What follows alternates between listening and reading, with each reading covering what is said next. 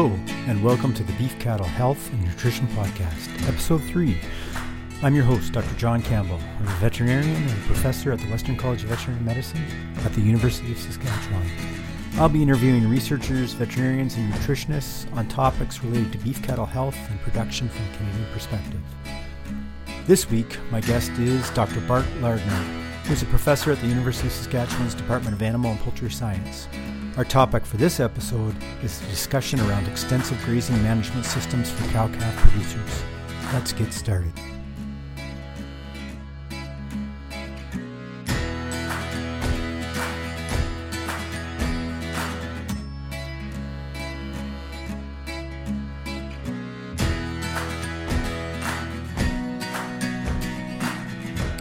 Hi, Bart. Uh, welcome to the podcast. Thanks for being here. Well, thank you, John. I'm glad to join you. Well, uh, maybe we could start off by having you tell the audience a little bit about yourself and your background. Yeah, for sure. Um, well, I'm born and raised in British Columbia and um, on a on a mixed farm in southern BC and then up in northern BC. So had a had an exposure to, to dairy and cropping and cow calf and certainly worked in the industry for many years, so got to know the feedlot and cow calf and ranching industries and uh, came out here in 1984 and uh, to University of Saskatchewan and now I'm a professor here in the Department of Animal and Poultry Science and my area of focus is, a, is applied cow calf and forage systems. Great. Maybe tell us a little bit about the LFCE, the the Livestock and Forage Center of Excellence. That's where you do a lot of your work. So, what what's that facility like? That's part of our research right. infrastructure here at the University of Saskatchewan. Yeah, yeah. Well, uh, prior to that, I was at Lanigan, Saskatchewan, with an organization called Western Beef Development Center, and so uh, a lot of what we'll talk about here today is based on a lot of that work that was done at Lanigan, Saskatchewan, but in 2018, we were very lucky to be part of the uh, transition to a new a new model called Livestock Forage Center of Excellence, and in that model is is multidisciplines, so we can do feedlot metabolism work, animal health work, but also we can do cow calf and grazing work. And our new location at Clavet, Saskatchewan, is just wonderful in that a lot of that land has never seen a beef cow, and so a great opportunity to uh, you know to do grazing research or, or winter grazing research and and measure lots of different phases and lots of different uh, uh, uh, impacts on the land and opportunities, and, and so uh, that that's the exciting part. So one of your major areas of research is is extensive grazing systems, and and those systems are really all about trying to extend the grazing se- season as far as possible, and they've become pretty popular over the last decade or so. Uh, mm-hmm. Certainly, my career here at the university over the years, you, we see that a lot more. What's the reason behind that rise in popularity? Well, it's interesting in that the era that maybe you and I grew up, we basically uh, dry lot fed our, our cow calf pairs uh, coming off of, of, of, summer pasture all the way through winter. In fact, they calved in those same pens. I remember that in the in the 70s, 80s, and 90s. But you know, it was early 2000 or maybe late 1990s that we saw uh, these new opportunities or ways of managing that pregnant beef cow. And I think the whole mentality was is that our, our herds were managed in those early decades like a European method with a barn or a facility where we kept them in confinement. Uh, then we, you know, realized that maybe there's some opportunity here. Maybe we can have them go to a to a site a nutrient deficient site on their farm or their ranch, and uh, a grow the biomass and b graze the cattle out there, and and it was what what drove this I think was economics, John. It was uh, you know the cost input costs of facilities, um, yardage costs, paid unpaid labor, all we're looking at ways. A, to extend the grazing season to 365 days a year, and B, to maybe look at, at reducing feed costs per cow per day. Right, and we know that winter feed costs, especially here in Canada, are are often the number one cost for sort of maintaining a cow over the year too. Absolutely, I mean, uh, work by Kathy Larson, our colleague, beef economist, showing that, that that's a significant amount of the annual cost to keep a cow, probably ranging from 60 to 70 percent of the annual cost to keep that cow is is to put up winter feed stocks. And so if if we can you know reduce the the harvesting, the the hauling, the trucking costs, that's a good thing. So, what are some of the various strategies that we see producers using? There's more than there's more than one way to skin a cat here. So, how how do they do that? Yeah, yeah, it's it's interesting. Uh, you know, producers are really good at, at, at, looking at opportunity and, and just trying to, to utilize forages longer, quicker, sooner, more often in their in their program. Uh, in a nutshell, it's looking at what are the forages available. We talk about perennial and annual forages. Uh, is there some way to preserve them in the field, uh, hopefully under the snow blanket or maybe in some different form? And yes, there is. Uh, so uh, there's there's systems like bale grazing, stockpile forage, swath grazing, utilizing crop residues, or maybe uh, grazing a warm season crop. All of those and I've always told producers, do your research. You know, do your homework before you, you adopt those systems because maybe they're not the best strategy for wherever you live, and and we see that. So, you know, look at which one might work for you. Uh, a start small. You know, don't don't go in it whole hog and have your entire winter grazing program on that one system, because we found many times Mother Nature will not cooperate with you. So you know, have plan B or maybe plan C in your back pocket. Yeah, that's good advice. Um, what are some of the factors? So, let's say a producer is looking at trying to extend their grazing season in some one of these fashions. What's some of the factors that they have to consider if they're going to implement that?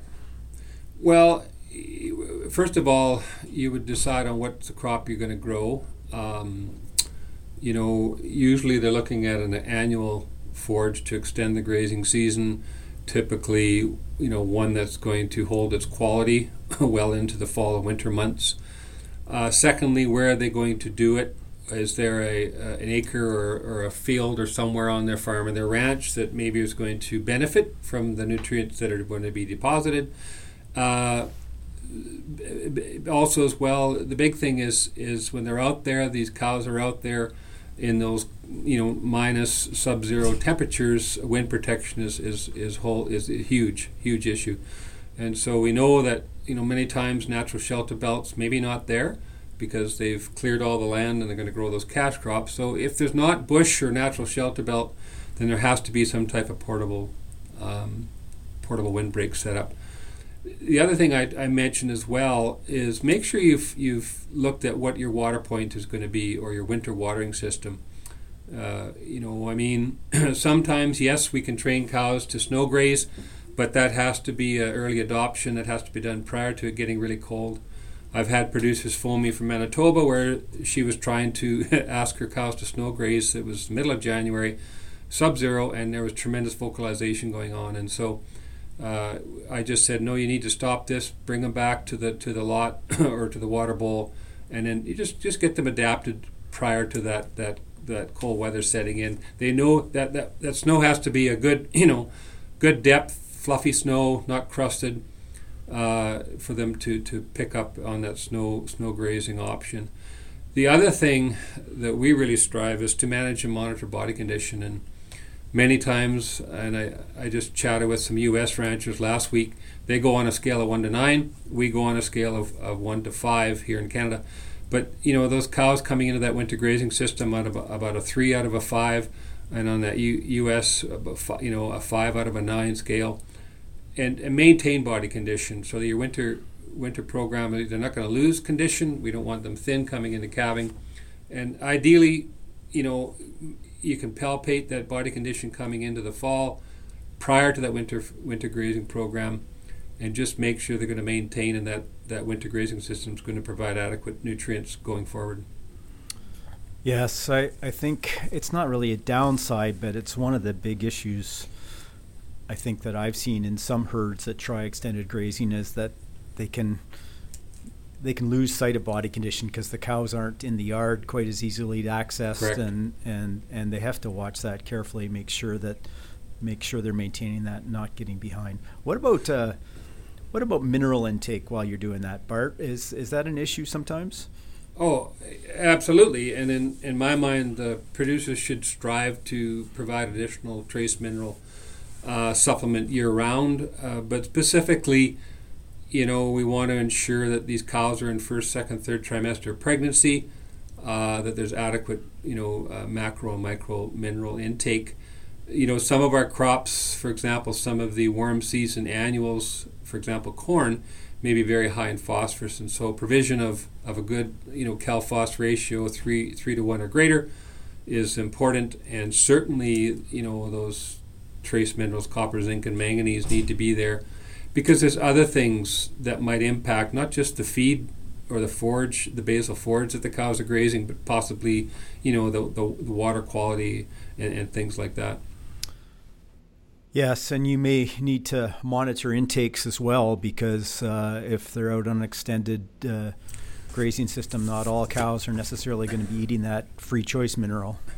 Absolutely, you know, and it's it it is it is important, and what we tend to do is is for sure you're gonna you're gonna allocate you know so many ounces, three ounces, four ounces per head per day, and you know if you don't want to continuously fill up the the mineral tub because there are some cows that will have greater intakes than others, you may put out you know so much mineral say for a week.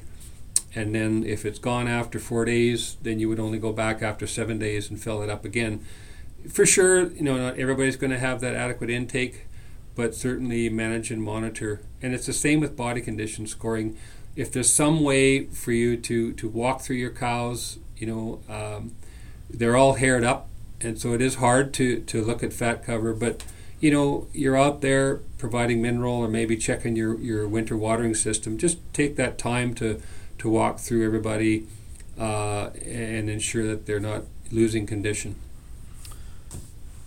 That's good advice. I, mm-hmm. I, I just want to go back to the the uh, snow as a water source thing uh, for one quick second before we move on. Sure. I mean, I, it's important to have a backup for that as well, right, Bart? Because a the snow may disappear or it may ice over or things like that and and so you've got to have a plan b if you're going to rely on that obviously you have to train the cows and all those other things that you mentioned but you need a plan b as well well absolutely and now we're now that we're talking about watering in the winter um, like I said, make sure it's deep, fluffy snow, not crusted over.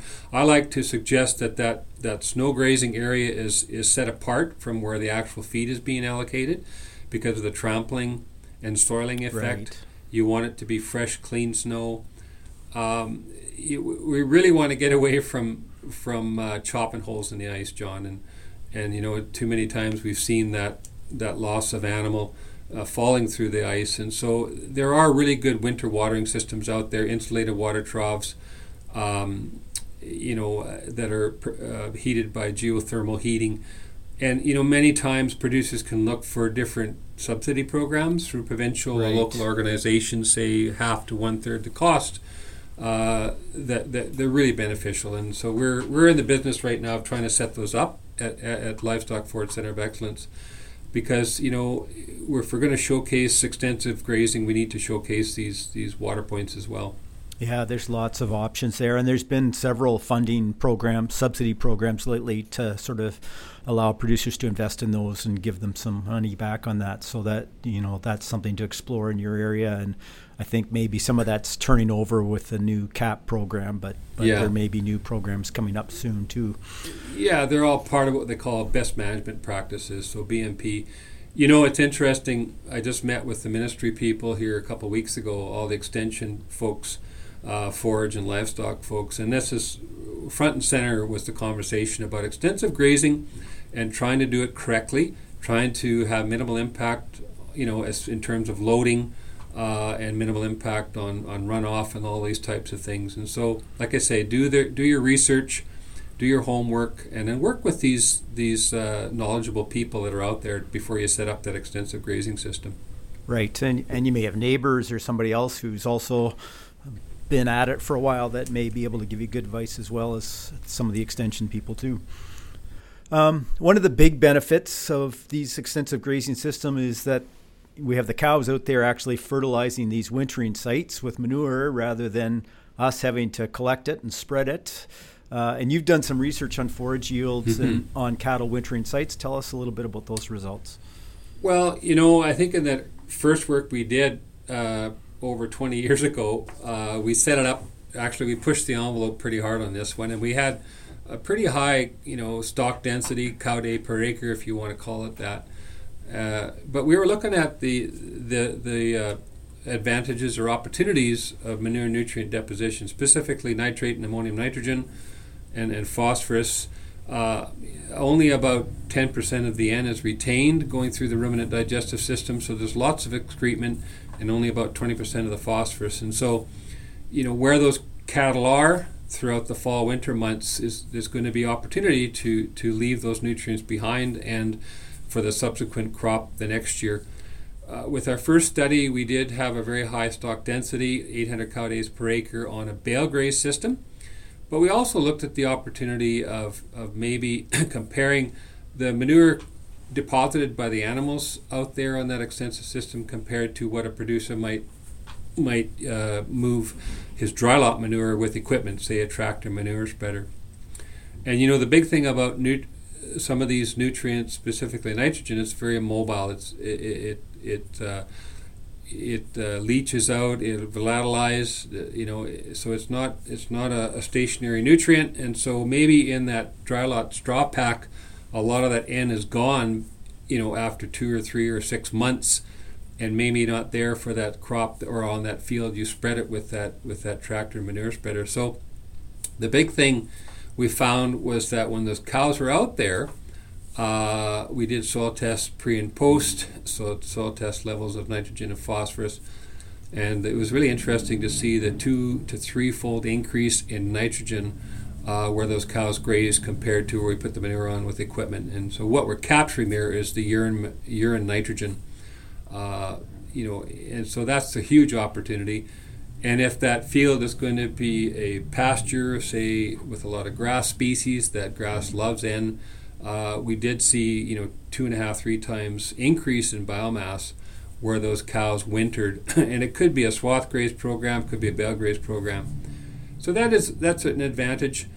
You know, I did I did mention we, we had a pretty high stock density on that and so we, we backed off and made some we felt you know reasonable implications on where a producer should have uh, you know maybe 250 maybe 300 cow days per acre not that 800 it was just too high a stock density so and in my mind it's it's just the right number of cows um, too few you're going to have too much sorting and you're going to have too much wastage uh, you just have to have the right amount where they're going to go in and and and you know there's not going to be a challenge on intake.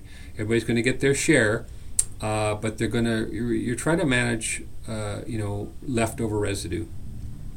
And and talk about sort of uh, the importance of electric fencing in some of those systems to sort of mm-hmm. manage manage intake. What, mm-hmm. what how how do you use that? Well, you know, and I do mention this all the time when I talk to producer groups, in that you you have those folks that really in, use use electric fencing as a tool uh, to manage utilization and fresh allocation and residue, and then there are some folks that just have an aversion to to fencing, and that's that's fair. Not everybody likes to get out there, but we have you know in all of our work we've we've come to to suggest maybe give a fresh allocation, say three to four days worth of, of new grazing. Uh, it's kind of based on all of the research we've done on those systems I mentioned previously. Uh, and it's, you know, I mean, I've seen producers go seven days, I've seen producers go three weeks. And pros and cons with that. Sometimes, if they feel it's working great, then don't adjust it. We're always, we're saying, you know, three to four days. Uh, the cattle are going to get out there, they're going to get adequate nutrient intake. And then by day three, the back end of the third day, maybe they're getting a little bit more fiber than, than we would like to see, but certainly that fresh allocation is coming uh, again after that third day, so or fourth day. Also, the big thing we find too is you start out with that in mind, but then when it gets colder, you need to be managing and monitoring. And so, when it gets to that minus 20 or 25 with that wind chill factor, then we're going to have to move that fence quicker, sooner, more often, and and you know, so maybe down to a two-day move or something like that. Right. Those cows are definitely going to eat more once it once the correct cold weather starts. I've I've heard of this term nutrient cycling. So can mm-hmm. you tell me what that refers to, Bart? What what does nutrient cycling mean? Well, you know, it's it's interesting, John, uh, and the other buzzword right now is regenerative ag, and and in my mind, it goes back to ley farming from Europe, and that the the beef cow or the ruminant, whether it's small ruminant or large large ruminants, are, are great upcyclers, and they're great at utilizing very low quality, high fiber forages, and so if there's some way we can have that ruminant on that acre of land utilizing the basal forage, and as we just talked about, depositing those manure nutrients from feces or from urine in a recycling fashion, and you know, and that just that just reduces our, our inputs of, of purchased you know inorganic sources, which are very very costly in 2022, uh, and so what's also interesting is um, you know, many of the cash cropping systems is just in high inputs and then high exports off that same acre of land. And we've done some work looking at, say, utilizing crop residues, whether it's a, a you know a cash crop or maybe an annual cereal crop, you know, grazing the straw and chaff, and following the combine, if you like. And you know the benefits of the animal out there utilizing that, that residues from that cash crop and leaving those nutrients behind are, are certainly uh, you know very real. One of the other uh, systems that we see a lot more and has become more common in many parts of Canada over the last few years is corn grazing. Uh, what are some of the management considerations that a producer has to take into account if they're considering using whole corn grazing? Well, I guess with all of these systems, I first of all say feed test, feed test, feed test. So know what you're starting with. You know, if you're short on energy or protein, then you need to have to bring in a supplement. Um, now, corn is an interesting story. Uh, you know, we first saw some of those producers growing it, be over 20 years ago now. But I always look south to, to Nebraska, North Dakota, and of course our Manitoba friends, and they were growing corn because they were getting adequate heat units. And so, what the companies have done is they've selected these low heat unit varieties, ones that will actually grow pretty good yield anywhere across uh, you know Western Canada specifically. And so we see corn growing up in Grande Prairie, Alberta, out in Vanderhoof, BC, you know, all the way down to Swift Current, Saskatchewan. So it is because we've gone from those early varieties of 3,000 heat units down to say 1,900 and so, yeah, what are the advantages is because, uh, you know, the cost of land has gone up. And if producers can grow increased biomass on that acre of land compa- compared to, say, your annual cereals, your barley or oat, obviously they're going to look at corn. Now, one thing we've seen with growing corn, you know, especially to other other areas previous, is they would take the grain and leave the the stalks, and so those corn stalks actually are really good low cost way of, of extending the grazing seasons for cows in first or maybe second trimester of pregnancy. You do have to supplement if you're grazing just those corn stalks. Now, what we see happening in the last 15 plus years is that producers are adopting to whole plant corn grazing, and so you know taking advantage of of that cob and the rest of the corn structures, and so but there's some some some pros and cons cons with doing that uh, that producers need to be aware of.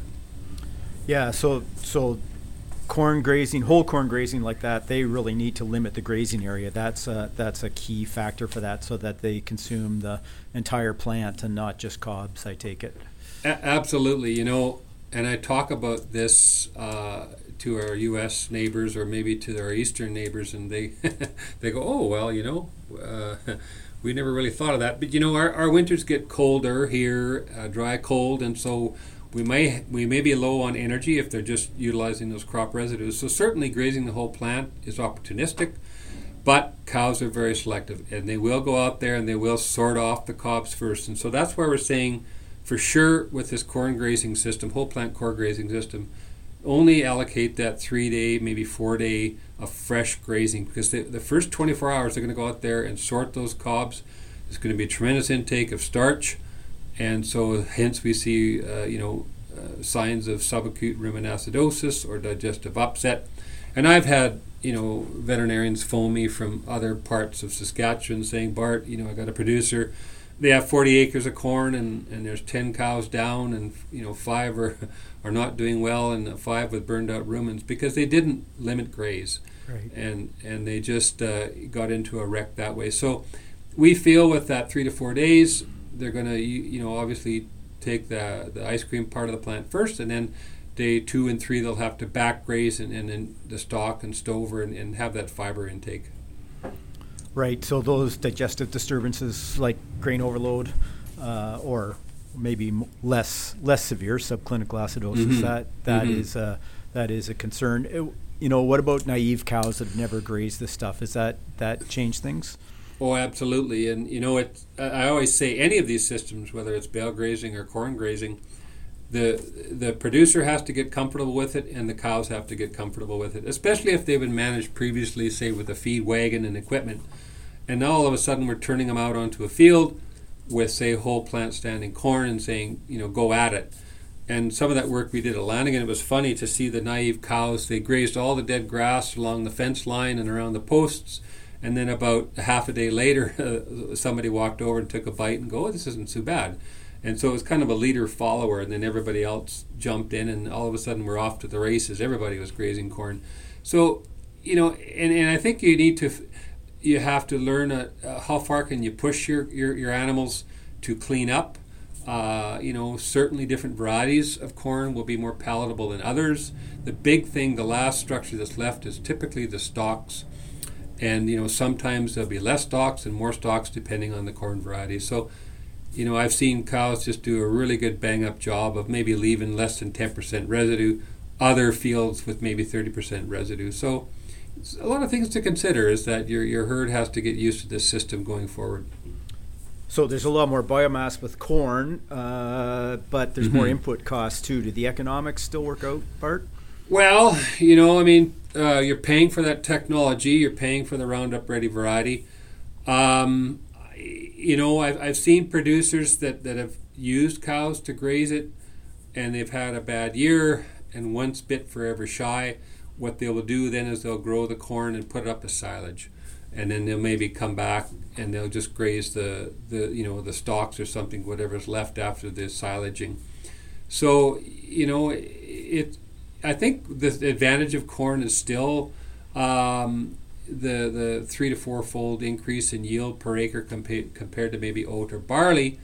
But the other thing too is that we've seen some of the early recommendations for, for mineral or sorry for fertility inputs change.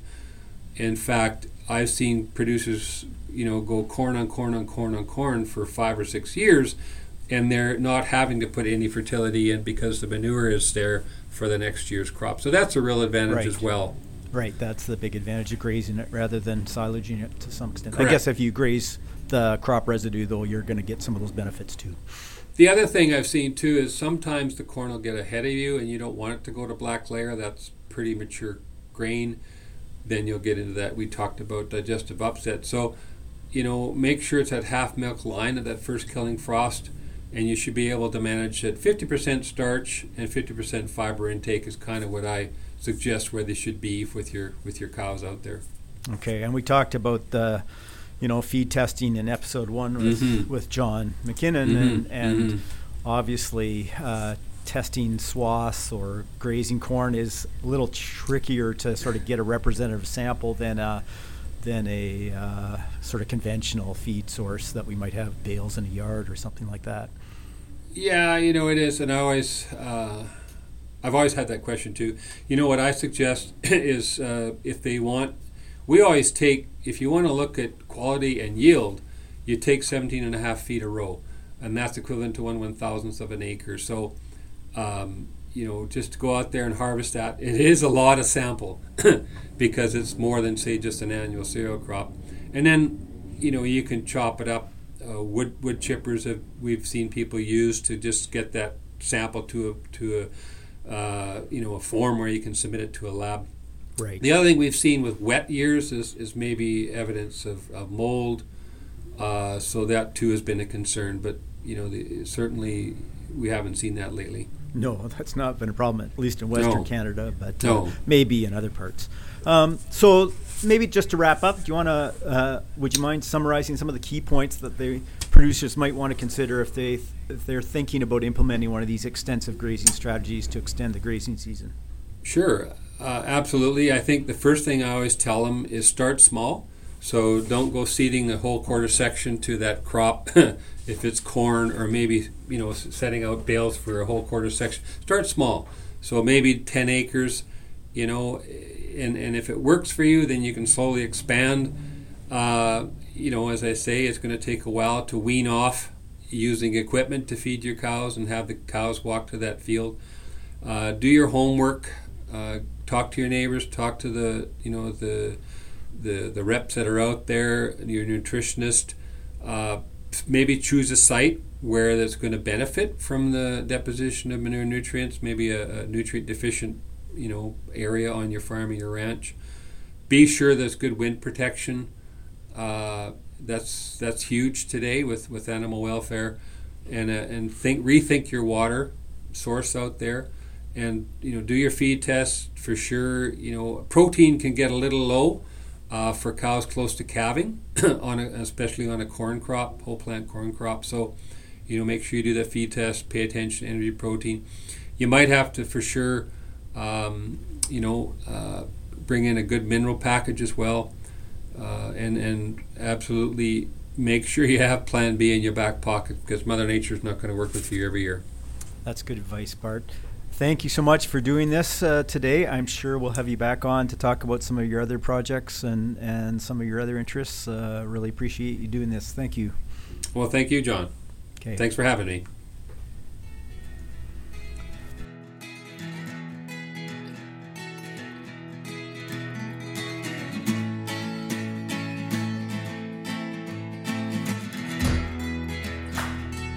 That's our show for this week. Thanks for listening, and thanks again to my guest, Dr. Bart Lardner. Thank you as well to our sponsors, the Alberta Beef Producers and the Beef Cattle Research Council. Please consider subscribing wherever you get your podcasts. And if you have questions or comments or would like to suggest topics that you'd like to see covered in future episodes, please email us at bchnpodcast at gmail.com. That's bchnpodcast at gmail.com. That's it for this week. Take care until next time.